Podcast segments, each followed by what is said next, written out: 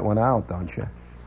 All that stuff. You're playing commercial programs on the non-commercial radio shows. You're you're going to have to log that, you know.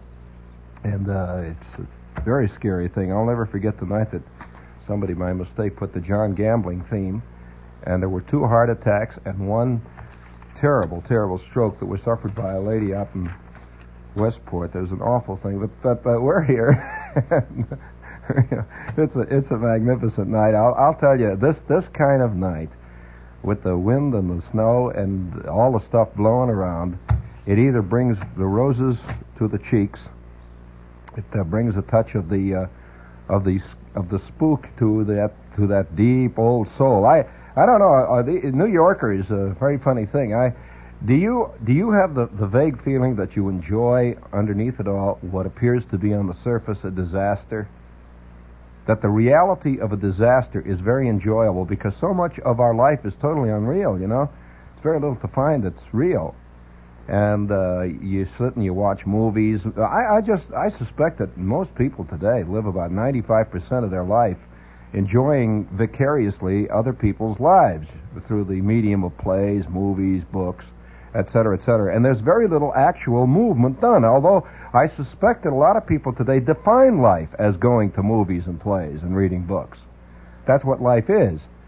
And uh, all the other jazz in between, like earning the dough to buy the books, to pay for the plays, is just a drag, you know. It's just the stuff you have to put up with so that you can see Arthur Miller's newest insight into real life and uh, it, uh, it it's so so when the day comes when it snows or when it rains or when the flood hits uh, there's one of two reactions you can have. Either there's the wild exultant thrill of suddenly finding yourself involved in something that actually gets your ankle wet it uh, actually uh, gets you stuck or else there is the fantastic panic of a man who is totally abdicated and is now completely vicarious. The great panic where he immediately leaps into the nearest air-conditioned bar and sits there until next Wednesday when it's all melted and he come you know come back out again. I I uh, I believe that really I believe that our city one day will be in the form of a giant bubble over the whole city. And we will finally achieve what Freud always said we wanted to do anyway.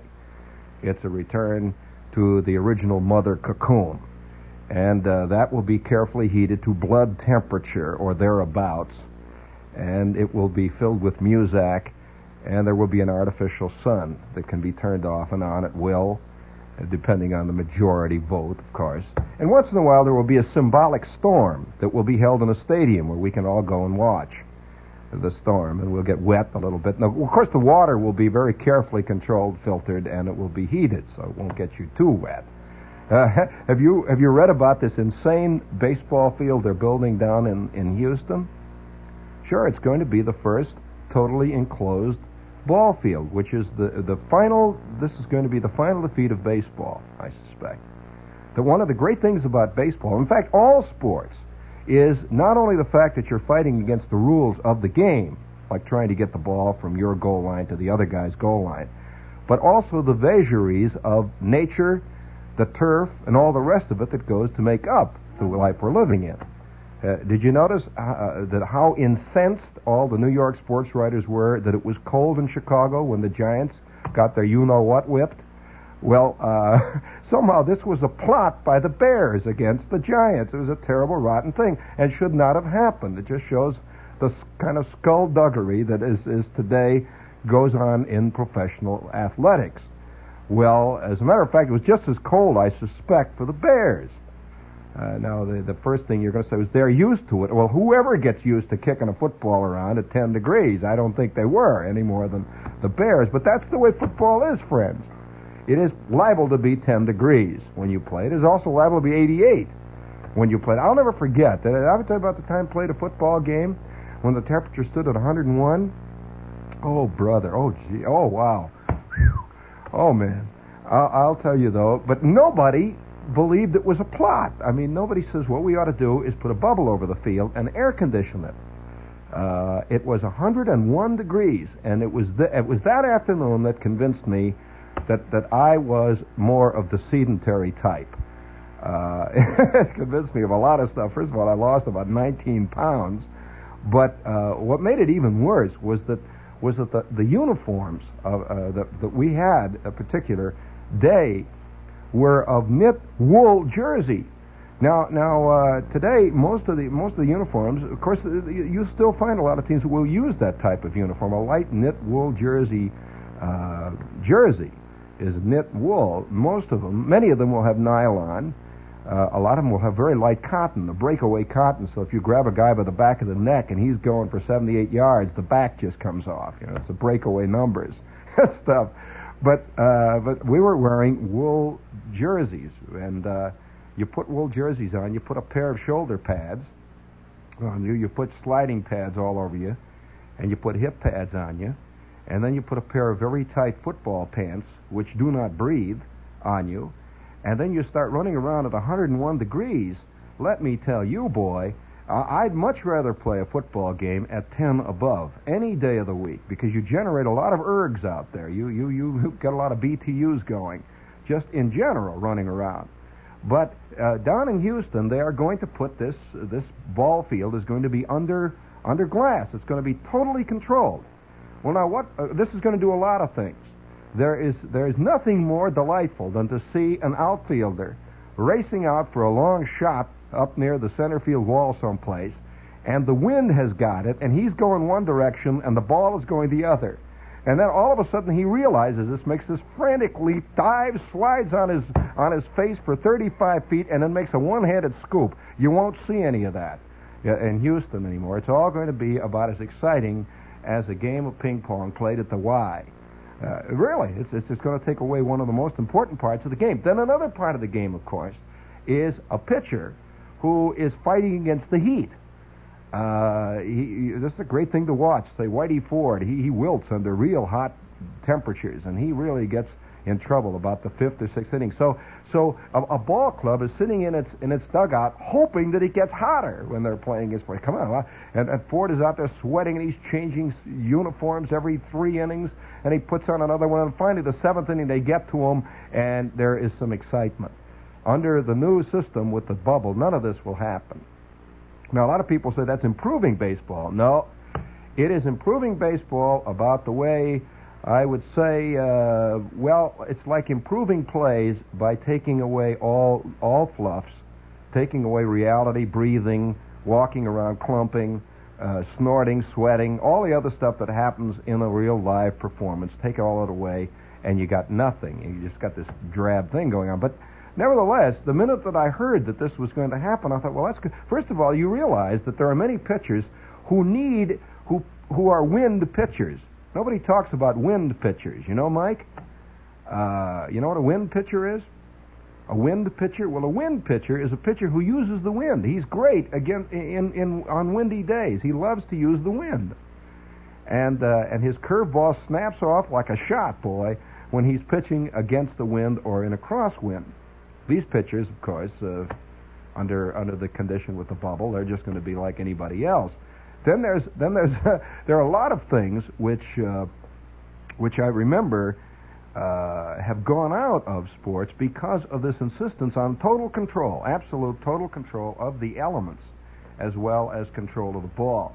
I remember uh, watching ball games, for example, out at the Comiskey Park, uh, a ball game, a day ball game when uh, there would be a lot of trains outside, a lot of trains going around on the roundhouse out there and going up and down at the 12th Street station, and these great, great clouds of smoke and steam are coming in.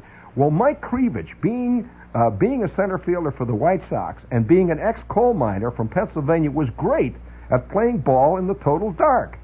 So, so Krivich could play the smoke better than any outfielder I ever saw. So they'd crack these long shots directly into the wind in center field in, in, in Comiskey Park, and it would disappear. You'd be sitting back at first base or something, and you'd just see the ball, and it would disappear into the smoke. Just disappear into the fog and the smoke, and you would see this tiny figure drifting around down there. He would play the smoke and the fog the way Willie Mosconi, believe me, can play a three-cornered shot in, in balk line billiards. He he played the smoke literally. Well, uh, we, we there were this this is dead. Forget it. When uh, I suppose somebody was up there defending the Giants. well, well, uh, well. Uh, there's there's a lot of problems here. I. Uh, I don't. I don't know whether to, to tap dance or not tonight because you know it, sometimes you you, you uh, where are you going to start? Uh, it's difficult to know where to start when uh, if you, if you work in the ter- let's say satire. It's for a long time now. Satire has become increasingly difficult to do. Have you, have you read recently in, in newspapers? They say where where are the great satirical comedies in the uh, in the theater? Well, I'll tell you where they are. They're on the front page. Uh, because it is impossible to satire a satire. It really, it literally is. And so uh, the final comedy will be eventually, I suspect, a total fantasy that will have nothing whatsoever to do with real life. Uh, a typical example of that is Oh Dad, Poor Dad, which is a comedy that does not refer to anything that ever happens. It's just a comedy. It just stands out there. Because how are you going to do a great satirical... Here, now here's an example. How are you going to satirize this? Now, if I if I read you a, a here is a uh, an ad for a perfume. It's called Goldwater. Gold Water. Do we have any? Uh, uh, please, would you give me some? Uh, uh, no, uh, give me the, the the tape over there. There, the big one there. See the round one? The tape. That's right. Give me give me cut two there, Tony. I will need patriotic music for this one.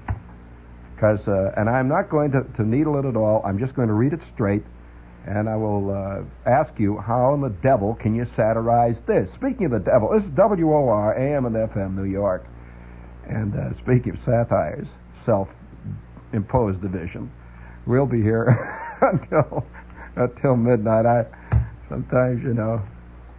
You listen real closely to the station, you wonder who's putting who on. Well, uh, you all set out there? Uh, you got it in there, Tony? All ready? It's the second cut we, we must have. All set now. All right. All righty, row. While you're up to that, I see. All set now? All right. Now, we read this advertisement in its entirety and exactly the way it is printed in. All right, all set. Uh, patriotic music. Let's go. Bring it up. Bring it up all the way. Now, let's go.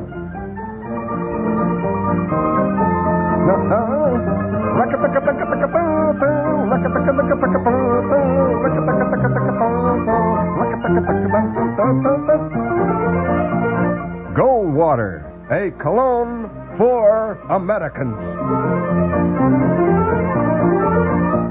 How to smell very nice. Splash on Goldwater. Spicy, partisan, and pungently American. Goldwater is actually an expensive department store fragrance, conservatively priced at $1.25 a bottle. Order Goldwater for yourself, your friends, and at least one liberal. Also great for raising funds for your favorite organization. Goldwater, the cologne for Americans.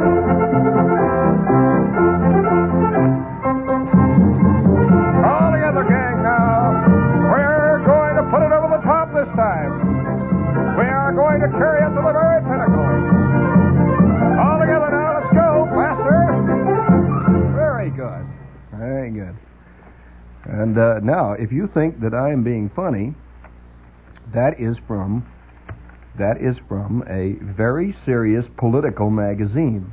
Uh, it is it is uh, the New Guard, the official magazine of the Young Americans for Freedom. This is a notoriously deep-thinking outfit. and uh, how can you satirize it? I mean, what are you going to do? You see, there you are. You can only stand and scratch. That, that, that anything that I would try to do uh, about that whole scene would be paled in insignificance by the reality of the scene itself. Now, uh, how I, I, guess I guess a satirist works best under conditions of a certain kind of absolute morality. Uh, for example, I suspect that during the 18th centuries, 18th and early 19th centuries, uh, that the that the uh, scene was a different scene. That the that the uh, the kind of morality that was not only implied but was actual in most of the lives of the day lend themselves to satire when these uh, moralities were at war with the actuality of what was going on. In other words, a guy like, uh, say, somebody like, oh, I suppose Voltaire would be a good example that Voltaire took a society which had a set of basic moral principles uh, that it professed and to a large degree attempted to live up to. And then he held those uh, principles up on one side and then painted on the other side of the page the uh, picture of what actually was happening. And then you had satire. That was satire. Uh, it is very difficult then to satirize a, a, a, society where there are no moral absolutes. Very difficult. Take Swift now. Uh, certainly, when Swift was writing about the English culture of his day, that England had a set of really uh, stringent moral uh, laws, rules, mores, attitudes, and so on by which it lived.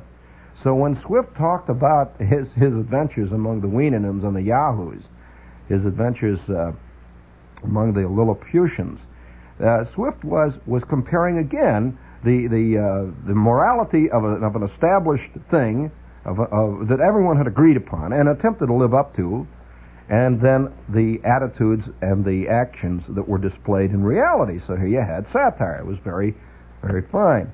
But it's very Im- almost impossible to uh, to do satire. All you can do is read out of the paper, and you've done satire, literally.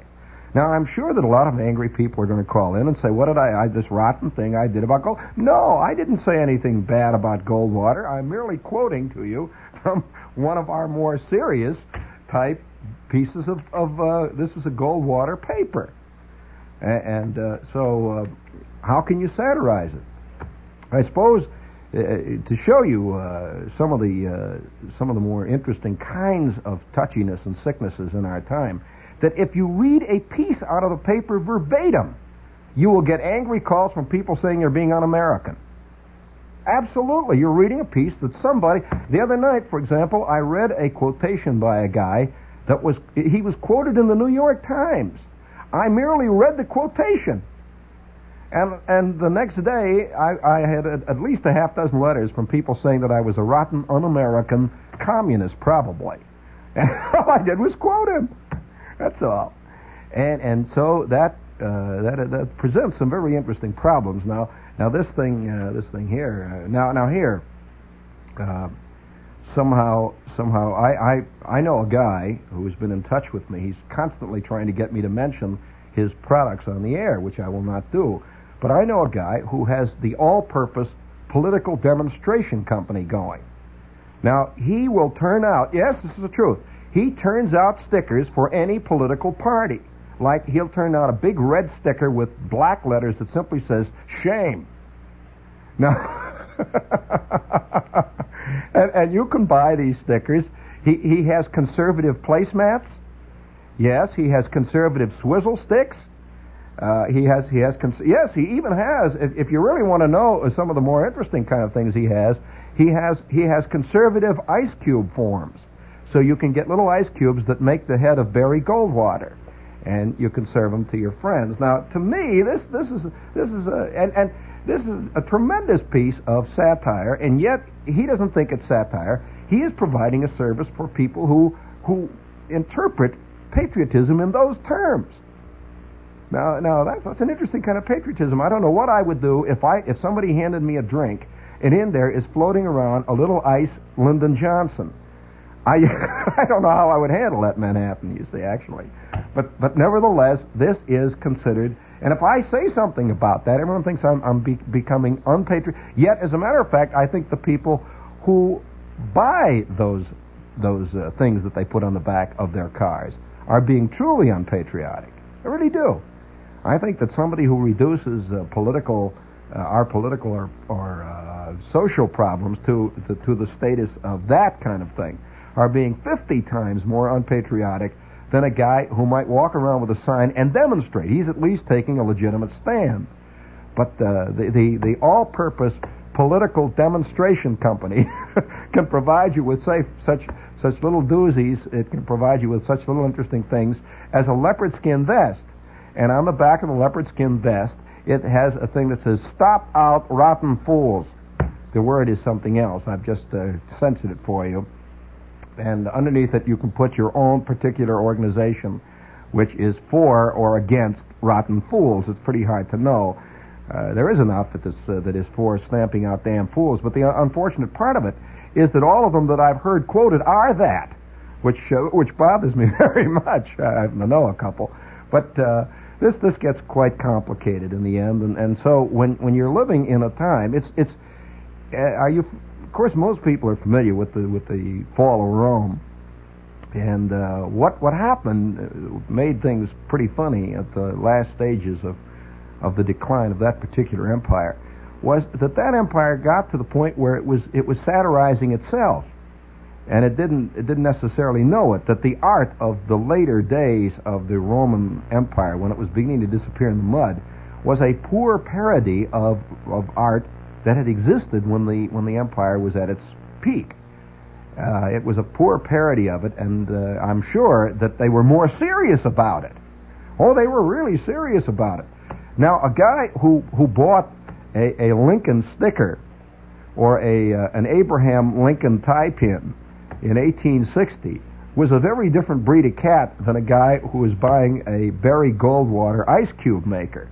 Uh, a very different breed of cat, and he's buying it for a very different reason that uh, than you'll find is evident in most of this stuff. And so I'm curious what is going to happen when uh, eventually the uh, the self parody that we're involved in becomes the reality. I'm just uh, some speeches I have heard recently are so close to parody that I, I shudder to think what would I mean. What are you going to do uh, if you try to parody a political speech? You often make more sense than the guy who is doing the speech in reality. In fact, I, I did a speech here uh, one night a few years ago. Do you recall that? Were you around here that time? I had uh, one of, really learned a lesson about this thing. I I took all the giant clattering cliches from about 25 political speeches that uh, I'd heard that night, and I wrote them down one after the other with no sense whatsoever. Each one cleverly put in rotation to negate the one before it which means that on one uh, in one sentence I would take a fantastically uh, honest, completely patriotic, unwavering stand for unlimited unlimited uh, labor unions. A go swing, Quill. And in the next one, I would take a stand, an unlimited stand in favor of completely negating the labor bosses. And and so uh, what I what I did was put this thing together, and I I got a I got a record. Uh, we got some sound effects records of a giant crowd, a lot of people cheering and uh, drums beating, and I'd put this political speech on the air without any any uh, pre uh, warning that it was a that it was just put it on. You know, it sounded like a guy giving this political speech, and I was standing back about nine feet from the microphone, screaming bloody murder with my veins sticking out my ears, popping, sweating, drinking water, and banging with the gavel when the crowd would get out of hand. Well, what happened was, as soon as we went off the air, the station was deluged with people who wanted to vote for this idiot. Well, that made me a little worried. You know, I really began to worry, and and uh, and it, it it was not, and it was not from people who were the fanatical uh, outside fringes who will always go for a guy who has simple solutions to everything. These were all intelligent people, or at least they sounded that way. Uh, uh, what was it that Harry Truman recently says he'd love? Uh, was it Harry Truman who says he'd like to raise the voting age to 35? oh boy, ain't it the truth? Uh, that that you wonder, you wonder sometimes about some of the things that I, I'm curious about a man who will go out and deliberately buy a uh, a thing to put on the back of his car that uh, from the All-Purpose Political Demonstration Corporation of America.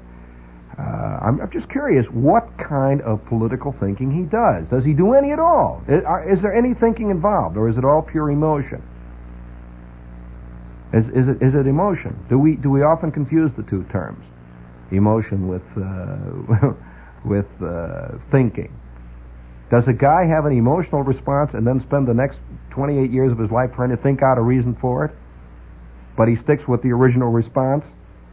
I suspect that's closer to it, and that's called thinking it out. Uh, he's, there's no point of thinking it out. He just wants to find rationalizations for the for the insanity that he's already picked out, the thing he's going to stick with. And I, I'm uh, I'm very curious because some of the some of the candidates are making wild statements. I think I think you're going to find today. I think you're going to find an interesting election where uh, I think you're going to find you're going to find uh, almost uh, rational thinking is going to be opposed this time to tremendous, uh, almost unbelievable uh, wishful thinking. I think you're going to find two great great sides at war, and I and with the way America's going, I don't know which one I'd bet on. I seriously don't that that I I because uh, because uh, the ability to most people today to face the simplest problems in their lives of reality of the reality nature are very very it's very limited. Uh, let's take this smoking situation. It's quite evident that uh, that there's a lot of things going. Have you noticed the the unbelievable amount of rationalization that's going on uh, about this smoking thing? Uh, it's it's just it, how could Swift how could Swift satirize this? Where a senator gets up and he says we ought to put five million dollars in the kitty to to uh, start a campaign to dispel doubts about smoking. Did you hear that great one? And also to start a campaign to find good things out about smoking, which we can advertise. Well, now that's like that. Believe me, that's that's like a guy who who uh, that's like in, many ways that's like a guy who say sells. Uh, let's say he sells, uh, let's say machine guns, and there's been a lot of bad publicity on machine guns. You know that. I mean, there's, a lot of guys have died from machine guns. And they make a lot of noise, and they, they make an awful hole in people. It's this terrible thing goes on with machine guns.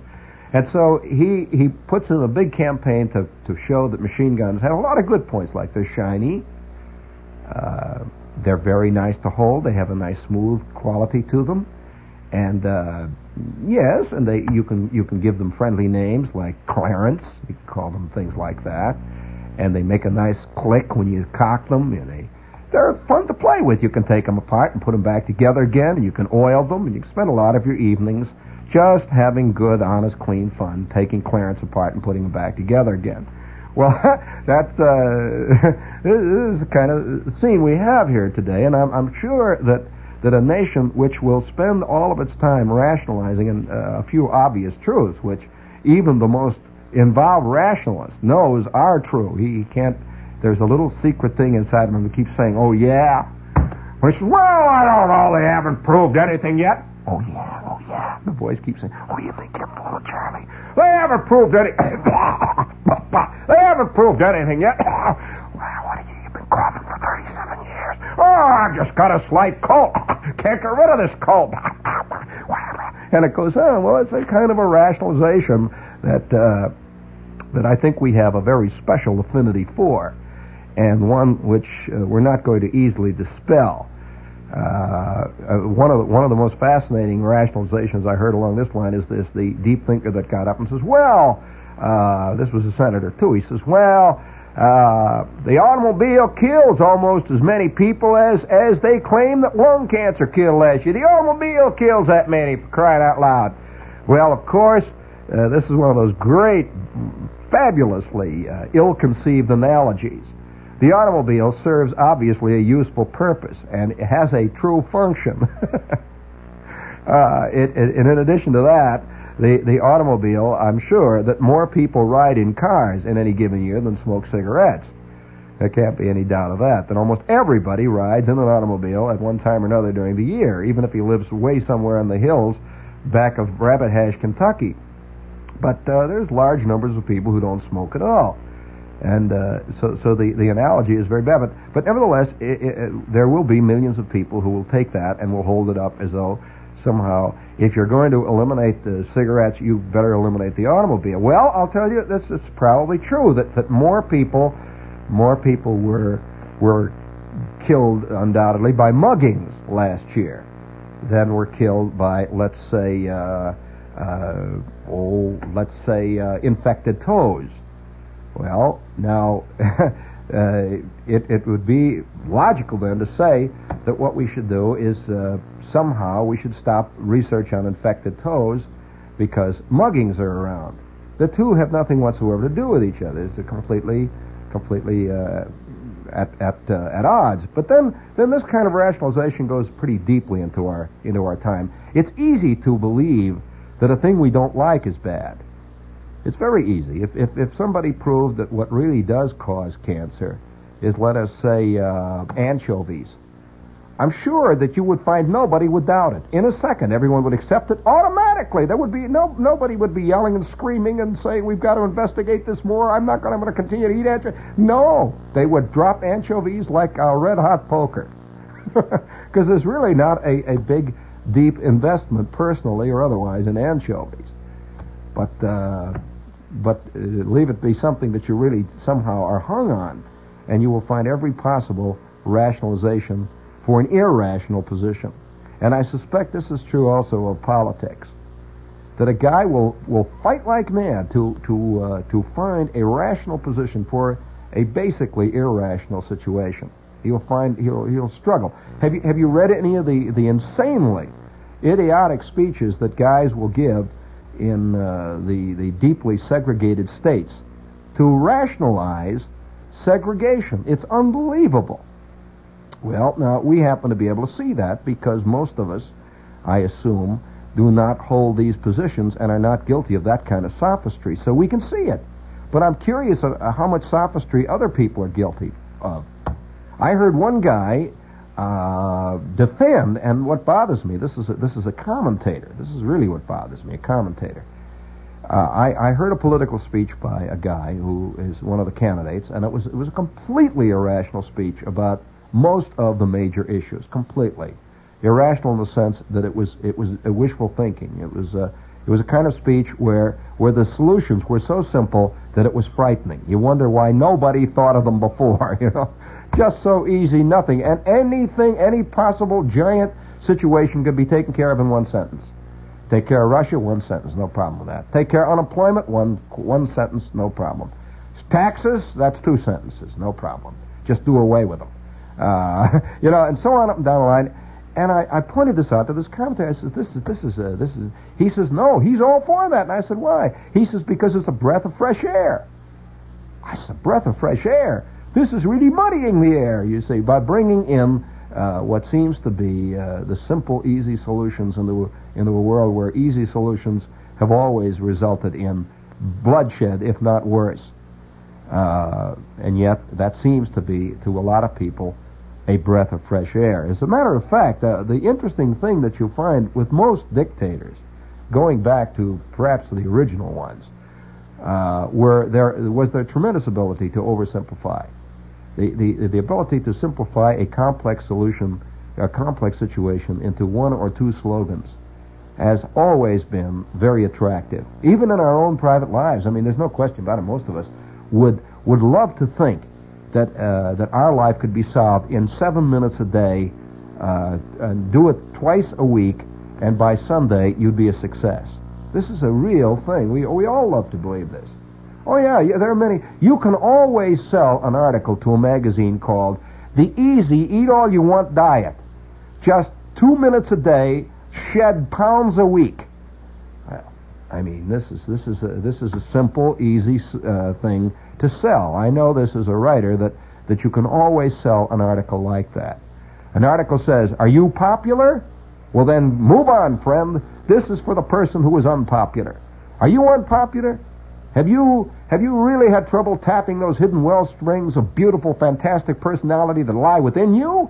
Well, all you have to do is spend two minutes a day for one week and by the end of that week, already your life will be picking up, and so, uh, you know, no problem. No problem. So immediately people will read this, and no one bothers to, to, to go back to the guy one week later and say, well, what happened, Fred? He's, and either does he because he's busily reading the next magazine now. And he sustains himself from week to week by reading the magic panaceas. Somehow reading a panacea gives you the sense of having participated in a panacea. But I know many fat people who who uh, gain solace by reading books on reducing. I know one fat guy who has a, a truly a five foot shelf, and it is growing as well as waistline, but it is growing every week. And every reducing book that comes out, he reads it like other guys read mysteries. And he sits and chuckles over, over a particularly well done calorie chart. He will chuckle over, over, over a well turned phrase about desserts, and all the while he's shoveling in the triple malted milks while he's reading. Well, now, now, what is what is the point here? What is the what is the problem here? Well, it is a problem of reality versus ambition, ideal, and the dream. Uh, many moralists are like this. Many, many a moralist is tremendously angry about what society is doing. And all the while, this clown is knocking down on his income tax. He's stealing stamps out of the drawer. He's got four or five things going in apartments up on the Upper East Side, but he will, of course, rationalize that away. That is not the, he won't even rationalize. He just usually just cuts his life into two separate areas, and it splits it right down the middle. And I, and yet the, uh, the the this has been a common problem among moralists for a long time, and many people are confused by this because most people's lives, in general, are lived pretty much by a single standard. Uh, that that is the thing that surprises uh, many a writer whose life generally is a double standard life. Uh, by the very nature of writing, this almost is a foregone problem, foregone conclusion. So uh, often a writer is, is scared and surprised to find that the truck driver who says, "Well, if I met one of them guys, I'd hit him," that ten minutes later he meets one and hits him. This is very confusing to him because he lives the way he talks he lives. And uh, he, he does not have the subtlety nor the sophistication to speak one way and live another. That's why the, the Indian used to refer to the white man as he speaketh with forked tongue, referring to that propensity of the super civilized man. Many a really strong liberal is a, is a fanatic about paying his help. He's just rotten. I know I know many a liberal who, who just he's so wild about liberal causes that it takes up all his time. He forgets to pay the people who work for him. And, and I'll never forget one little incident that occurred to me. A, a, a guy I know who was a who was who was not only a, a big liberal, but he was he was uh, nationally known as this. He was a, a, giant liberal. Uh, I happened to work one time for this guy, and he walked in one afternoon, got the entire staff together, and says, "Look, I'm going to make one statement here. If any of you guys even think of bringing a union in here, I'll bust you and you'll never work in the business again. He was a top union man. Turned on his heel and walked out. Well, I, I, uh, I well, I, I, was young and innocent in those days, and I assumed that a man uh, literally lived the way he talks. You'll find generally it's quite the opposite. And the more incoherent a man is, the more often he will live the way he is. He just he doesn't know that there is a way, uh, a surrogate that you can produce. So, so you, you, you wonder about uh, people who, uh, who believe the dream, who really do believe it, and, and who assume uh, that it's so simple and so easy. Uh, Dean Rusk, I heard Rusk speak uh, one time. In fact, I saw Dean Rusk on a television show, and Rusk, Rusk was discussing that problem in, in, a, in a sort of a tangential way and he was saying that we that Americans have a belief that it really is strong in them that we not only can control history, but somehow history is a thing which we have created, and that that uh, we can stay on top of it all the way down the line. That that there's no such thing as uh, as as history that exists outside of the controllable areas that we ourselves as Americans can participate in. That uh, and and for that reason, you'll see that whenever anything happens anywhere in the world immediately 45 guys will jump up and holler, "Who sold out Yugoslavia?" Well, nobody sold out. You know, who? Uh, what? Why didn't we do something about Slobbovia? Well, uh, could it be that Slobbovia has a mind of its own? We won't concede any of these things. We will not. We just will not. Many guys won't. Many guys will not concede that, that, that China might have a, entirely uh, a mind of its own, and it may be totally against our mind. You know, somebody sold it out. Somebody sold them a bill of goods, and I'm not, uh, believe me, condoning China. But the belief that we have always in American politics is the belief, and it, it underlies so many of the chief complaints that we have against the, the, both liberals and conservatives do this is the is the myth of controlling history. I suspect this is because among all the world's peoples, history has not occurred much to Americans. We have been involved in very little history. But if you come from a country that let's say let's say Lebanon, where there's been 75 crusades running both directions through your country, and, and the machine guns come from both sides, and generally by the same guys with different suits on. In the end, after 2,000 years of this, you have no illusions about history, none whatsoever. It would be very hard to convince a Frenchman, believe me, that history is controllable. Uh, he has seen a lot of a lot of track meets going through his backyard, and uh, one minute, uh, you know, one minute. Uh, it's funny, you know, you you have mortar uh, emplacements under your front porch every couple of years. You begin to have an attitude towards history, which could be a little more realistic than the attitude which most Americans have. We've been able to control. So uh, again, I suppose we confuse destiny with history. There are, again, two different problems. Sure, a nation can say to itself, well, I'm going to be a democracy and I'm going to make money. That's fine. But that does not necessarily mean that they can control Yugoslavia or Upper Slavonia. Very difficult. Very difficult. and yet, you're going to find many a political speech based on that one premise that the entire world is our oyster, and if we don't control it, it's because somebody is lousing up. Somebody is selling out. Somebody is not putting the money where it should go. Somebody is, and so on and on and on and on, ad infinitum. Ad nauseum is perhaps the best word.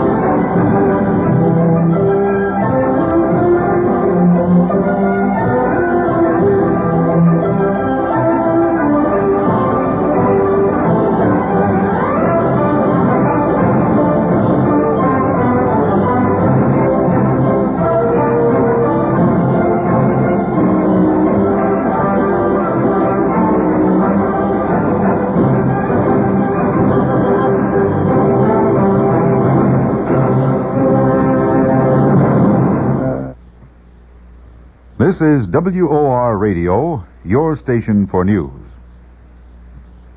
In love and in war, he came, he saw, he conquered. Don't miss the thundering spectacle of Caesar the Conqueror in color Sunday night at 8 on Channel 9's The Big Preview, followed by the New York television premiere of A Man Escape, your Sunday night double feature on Channel 9. This is WOR AM and FM, your RKO General Station in New York. Stay tuned now for the Long John Nebel Show. Time at the tone 12 o'clock.